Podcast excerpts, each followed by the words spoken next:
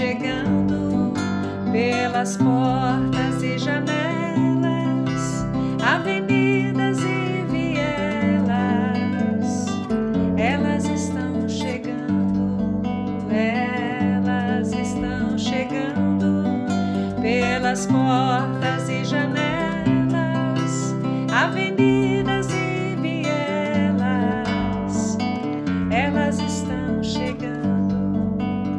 chegando como um vento forte, chegando com vida e norte, chegando para questionar, chegando para mudar, chegando sempre com doçura, chegando para juntar as forças, chegando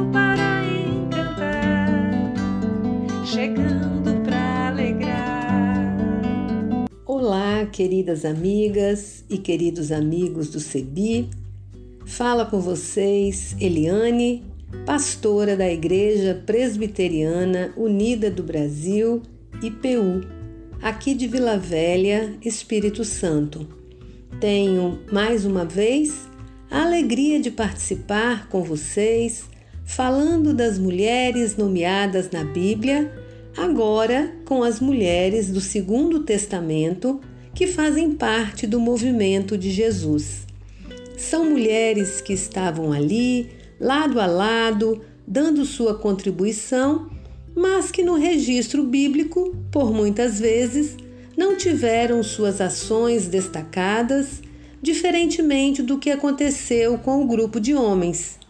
Tudo isso fruto de uma ótica patriarcal que já perdurava na época de Jesus, que acompanhou o tempo dos escritos bíblicos e teima em perdurar ainda hoje, o que requer a luta das mulheres para fazer cair esta visão.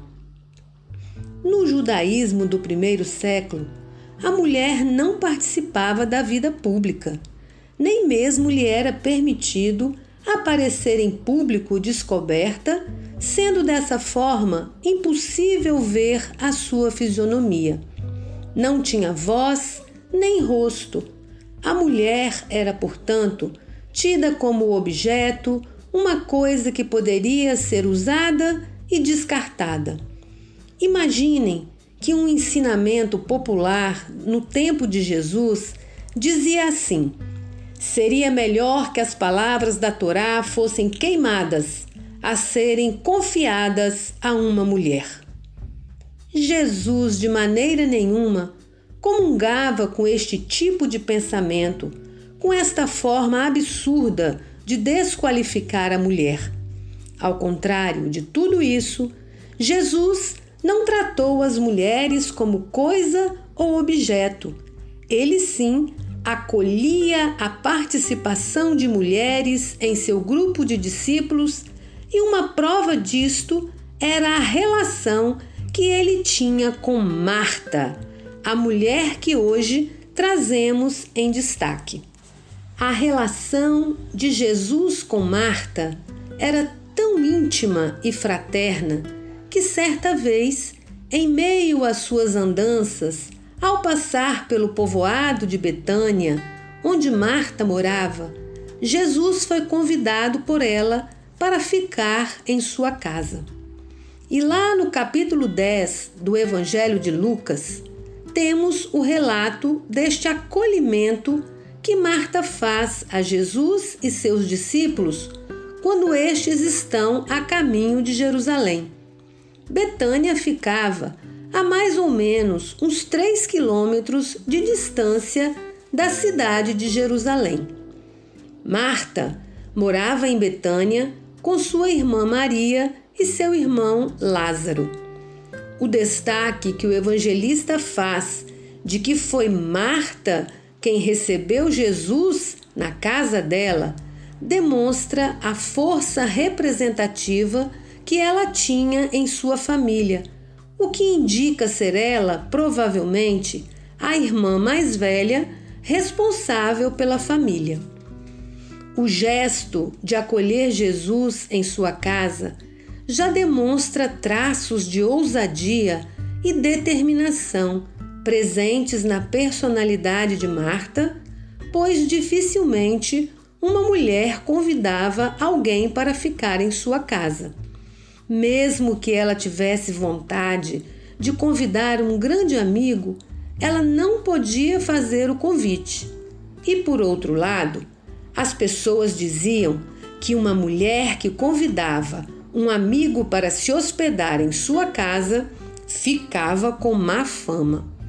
Marta sabia de todas essas coisas. Ela ouvia os comentários das pessoas e não se importava. Marta era uma mulher decidida. Ela sabia o que queria e como podia ajudar as pessoas. Marta conhecia Jesus. Ela sabia a missão que ele realizava e queria ajudá-lo.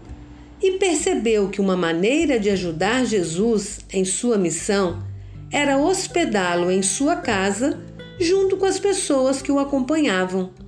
Imaginem a presteza desta mulher. De repente, a casa onde comumente moram três pessoas, cheia de gente e com possibilidade de que pelo menos um, Jesus, ficasse para dormir. Esta situação gerou um pouco de ansiedade em Marta. Será que vou dar conta de preparar o necessário? Deve ter pensado ela. Quem já não passou por esta situação? Faz as coisas para ajudar e de repente é a gente que está precisando de ajuda. Não é assim mesmo?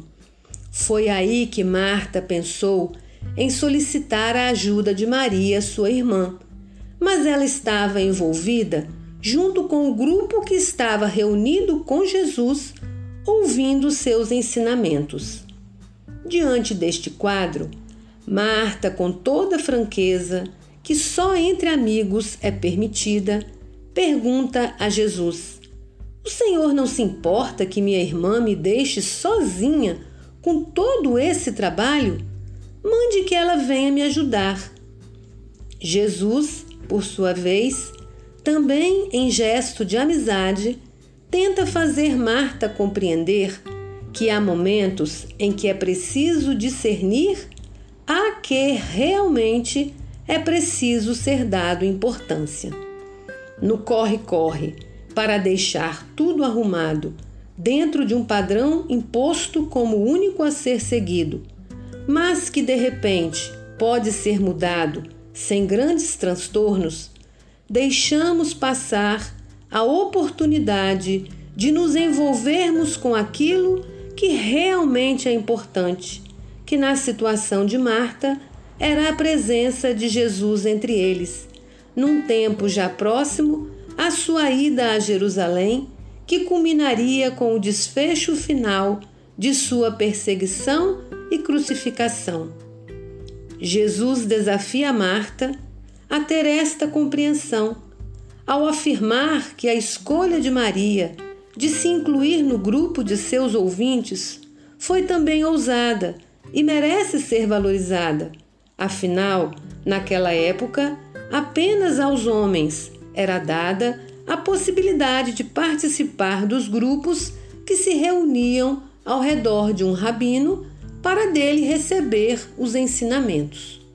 Com esta postura de acolhimento a Maria, Jesus reforça a consciência de que Deus fez mulher e homem para juntos construírem a humanidade com igualdade e fraternidade.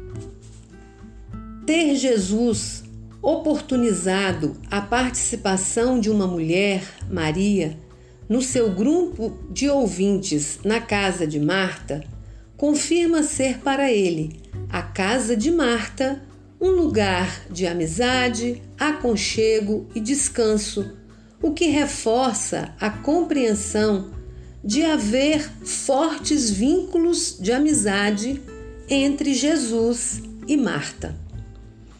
Estes fortes vínculos de amizade entre Marta e Jesus também são relatados de forma concreta no episódio da ressurreição de Lázaro, irmão de Marta, registrado no Evangelho de João, no capítulo 11. Quando Lázaro se apresentou doente, envoltas em dor e ansiedade, Marta e Maria fizeram questão de que esta situação fosse levada a Jesus. Tinham elas o desejo da presença de Jesus para atravessarem este triste momento e certamente a esperança de que Jesus pudesse revertê-lo. Porém, quando Jesus chegou ao povoado de Betânia, já faziam quatro dias que Lázaro havia sido sepultado.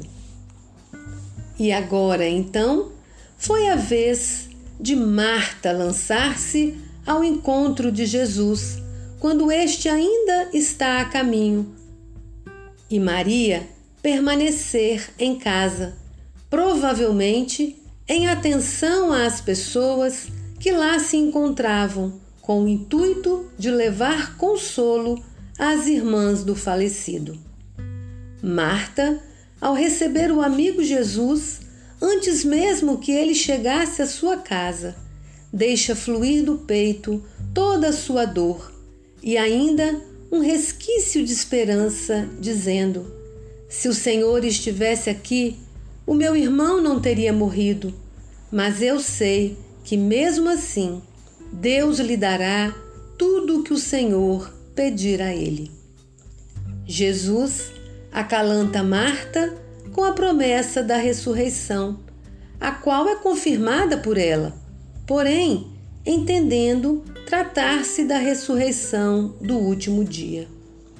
Jesus, no entanto, afirma ser ele portador de ressurreição e vida e convida Marta a confirmar esta afirmativa.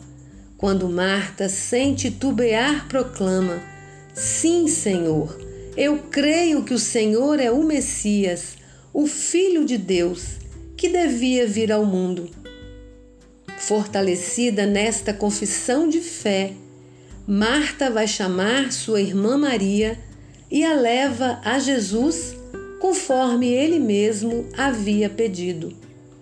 As irmãs Marta e Maria vão até Jesus e o levam ao local onde Lázaro havia sido sepultado, quando são seguidas pelos que estavam na casa.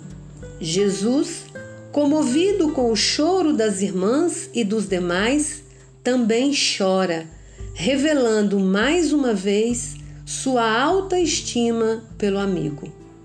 O desfecho final da cena se dá pela ressuscitação de Lázaro, que sai do sepulcro com o chamado de Jesus: Vem para fora, Lázaro, o qual pode ser traduzido: Vem para a vida. Acredito que estes dois episódios, envolvendo a figura de Marta, chega para nós como estímulo e força para a promoção de ações solidárias semelhantes às que aconteceram na casa de Marta, onde sentar para ouvir as pessoas, seus sofrimentos, misérias e dificuldades possa se configurar como a presença da misericórdia de Deus no mundo daqueles que não têm voz nem vez.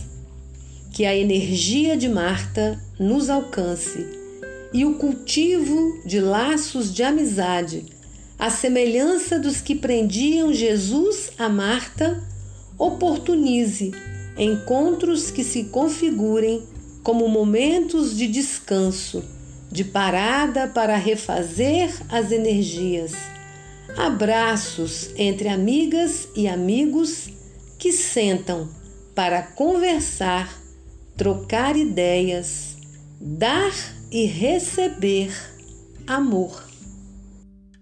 Elas estão chegando pelas portas e janelas, avenidas